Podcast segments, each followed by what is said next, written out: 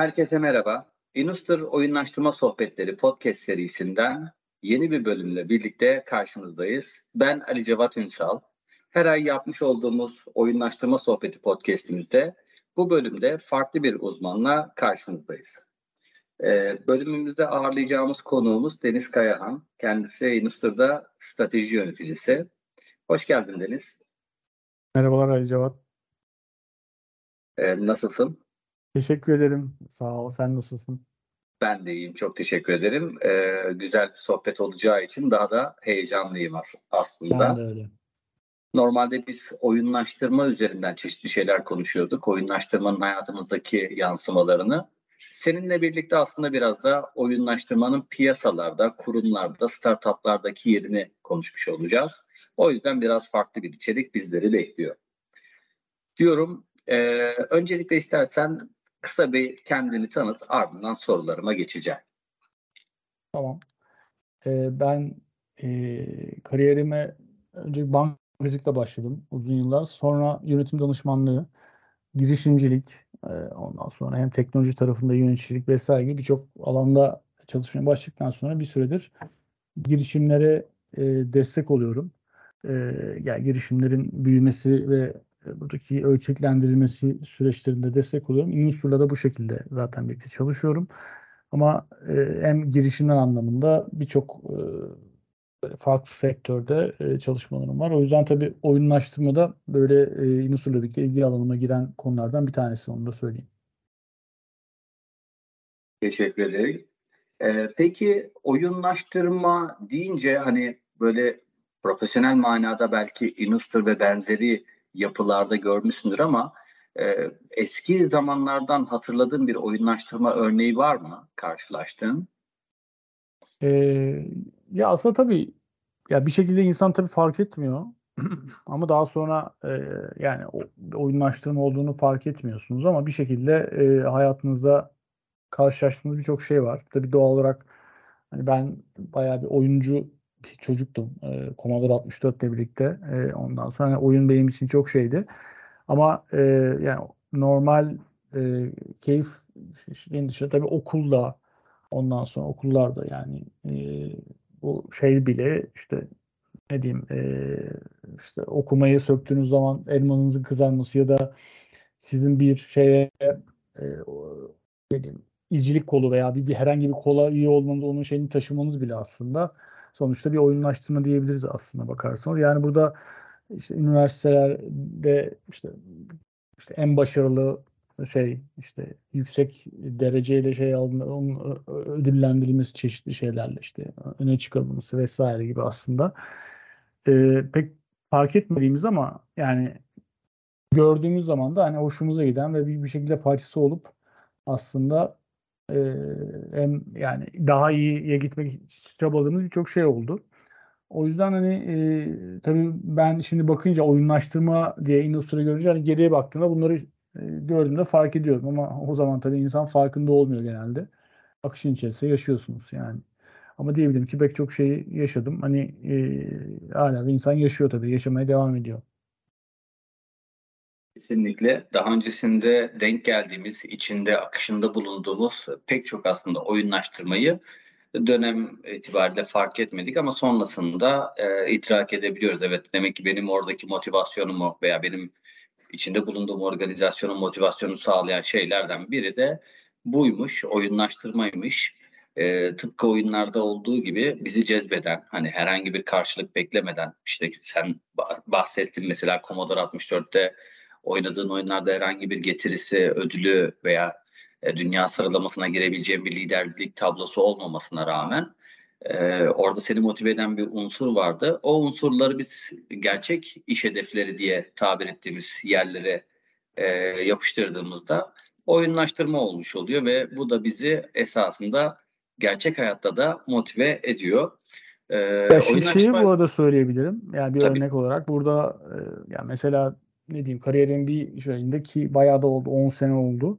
Yani bu agile süreçleriyle karşılaştığım zaman aslında bir süre sonra bunun bir oyunlaştırma olduğunu yani işte Scrum'ın özellikle ya bu burn down chartlar işte ekibin ne kadar e, neyi nasıl ürettiği Ondan sonra vesaire gibi birçok şeyin aslında Scrum Board dediğimiz oradaki e, şeyin aslında bir noktada bayağı oyunlaştırmayla e, desteklendiğini tabii sonradan fark ettim. E, onu söyleyebilirim. Yani aslında hayatımızın içerisinde birçok şeyin e, oyunlaştırma olduğunu insan sonradan fark ediyor. O yüzden yani bir örnek olarak da bütün bu agile ve şey süreçlerinde de çok yoğun derecede oyunlaştırma var. Onu da söyleyebilirim.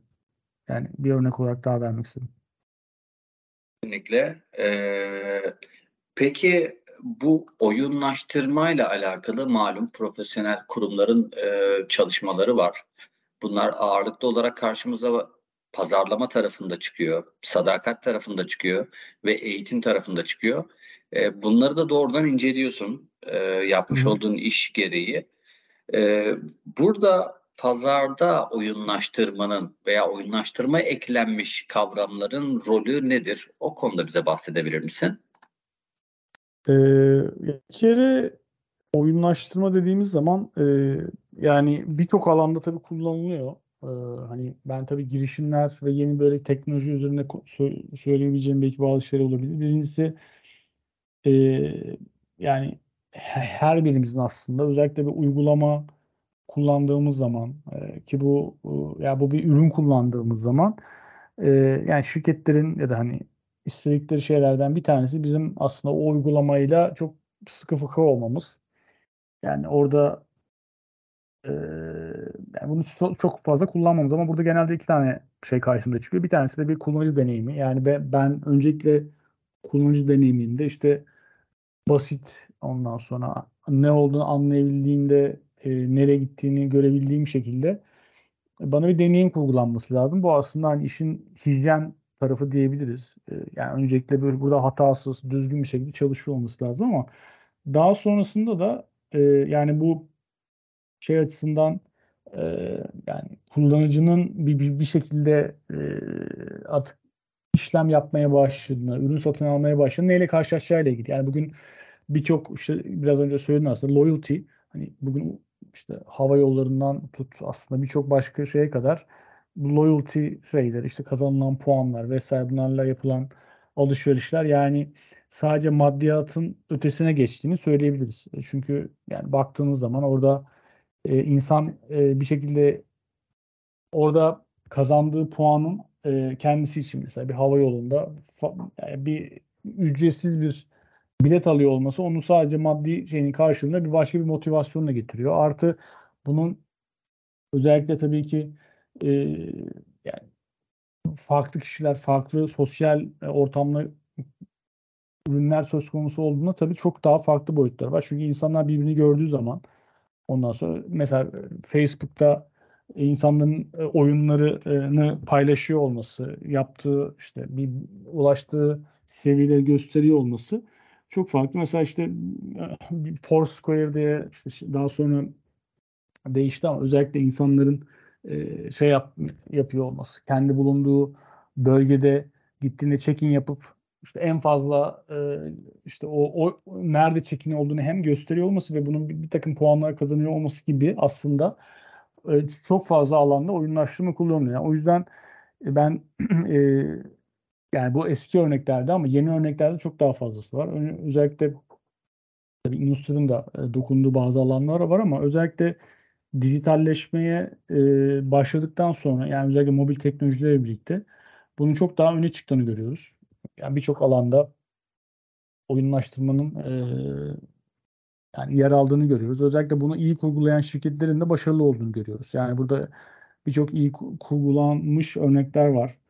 Ondan sonra e, o nedenle e, yani ilginç bir şey bu, alan bu. Ondan sonra ama oyunlaştırmayı şöyle düşünebiliriz. Oyunlaştırma aslında bir tane işi, ürünü, hizmeti neyse onu aslında daha eğlenceli ve daha e, kişiler tutundurucu kılma yöntemi diyebiliriz. Yani burada e, ve daha da anlamlı kılma. Yani sadece maddiyat ve bir takım başka şeylerin ötesinde aslında kişinin kendisini bulduğu, kendisini yeniden tanımladığı bir e, şey yaratma imkanı yani kendisini tanıtma ve kendisini aslında sosyal tarafı ifade etme yöntemi. O yüzden e, bayağı bir kullanılıyor diyebilirim e, şey açısından. Hani farklı girişimlerde, teknolojilerde. Peki. E, burada asıl soru şu olacaktır muhtemelen. insanların kafasındaki e, oyunlaştırma unsuru içeren, oyunlaştırma içeren uygulamalar, yazılımlar e, piyasalarda hangi kitle tarafından tercih ediliyor? Yani nerelerde şans var? Daha üst ölçek kurumlar mı oyunlaştırma e, özelinde bakıyor? Daha orta ölçek mi veya küçük ölçekli kurumlar mı bakıyor? Yani için, içerisinde bir oyunlaştırma varsa bu hangi kitle için daha caziptir?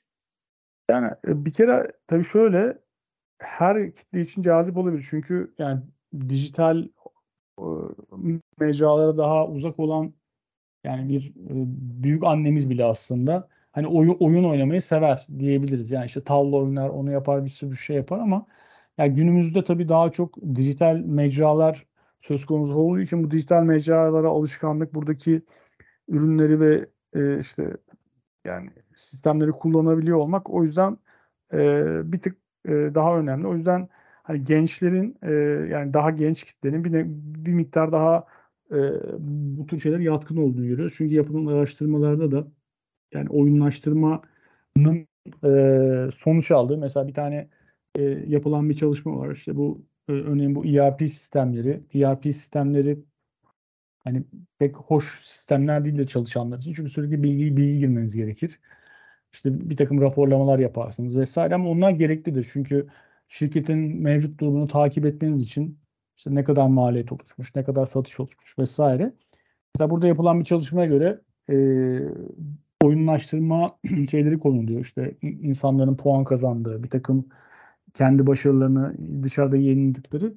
Yani burada yapılan araştırmalara göre özellikle genç kitlenin yani e, ve özellikle dijital yatkınlığı daha fazla olan kitlenin e, bu tür oyunlaştırmayı daha çok kullandığı ve de ya bunun da sonucun daha olumlu olduğu ortaya çıkmış. Yani o nedenle yani herkese hitap ediyor ama özellikle bunu yani kullanılan mecra vesaire diye düşündüğümüz zaman hani bir miktar daha genç kitlenin burada e, bir bir adım daha önde olduğunu söyleyebiliriz. Peki e, firma bazında bakarsak büyük kurumlar mı daha yatkın oluyor? E, orta ölçekli mi küçük kurumlar mı? Daha az sayıda kişi çalışan kurumlar yani burada yani? burada burada şöyle de denebilir. E, yani ihtiyaç nerede çıkıyor dediğimiz zaman tabii şimdi e, biraz daha büyük kurumların aslında e, bu tür ne diyeyim e, daha e, sofistike ihtiyaçlara cevap verme lüksü var. Çünkü onların biraz daha bütçeleri oluyor doğal olarak e, ve bir kurumsal bir yapıları söz konusu. O nedenle e, biraz büyük kurumların burada daha fazla ihtiyacı olduğunu söyleyebiliriz. Ama bu şey demek değil yani daha küçük olanlar buna ihtiyaç duymuyor demek değil. Aslında her süreç ve her birçok şey e, yaptığımız iş, ürün aslında oyunlaştırma eklenebilir ama bunu unutmamak lazım. Yani oyunlaştırmanın aslında bir kurgu olduğunu ve bu kurgunun da işte bulunan ortama göre yani sen tabii daha e, deneyimlisin bu konuda hani oyunlaştırma kurgusu konusunda ama hani benim gördüğüm kadarıyla özellikle e, bulunan kur, bulunan koşula göre o ürün, hizmet, içerik neyse artık ona göre bir oyunlaştırma tasarımı gerekiyor. O, o da ya bir iş baktığın zaman birilerinin bunu düşünüp ya bir yazılım geliştirmesi yapması lazım ya bir tasarım yapması lazım. E tabii bu da bir sonuçta bir maliyet ve şey e, standart ürünleri kullanıyorsanız hiç sorun yok. Yani bugün e, yani büyük bir kurumun satış sürecini oyunlaştırmak dediğiniz zaman sonuçta o bam bambaşka bir şey. O, o nedenle e, bir de tabii şöyle de bir şey var. E, yani büyük kurumlarda biraz daha performansı iyileştirecek şeyler yaptığın zaman önemli bir fark çıkıyor. Ama küçük şirketlerde, küçük kurumlarda e, bu şey değil. E, hani o kadar büyük bir etki yaratmayabilir. O yüzden kadar cazip olmayabilir.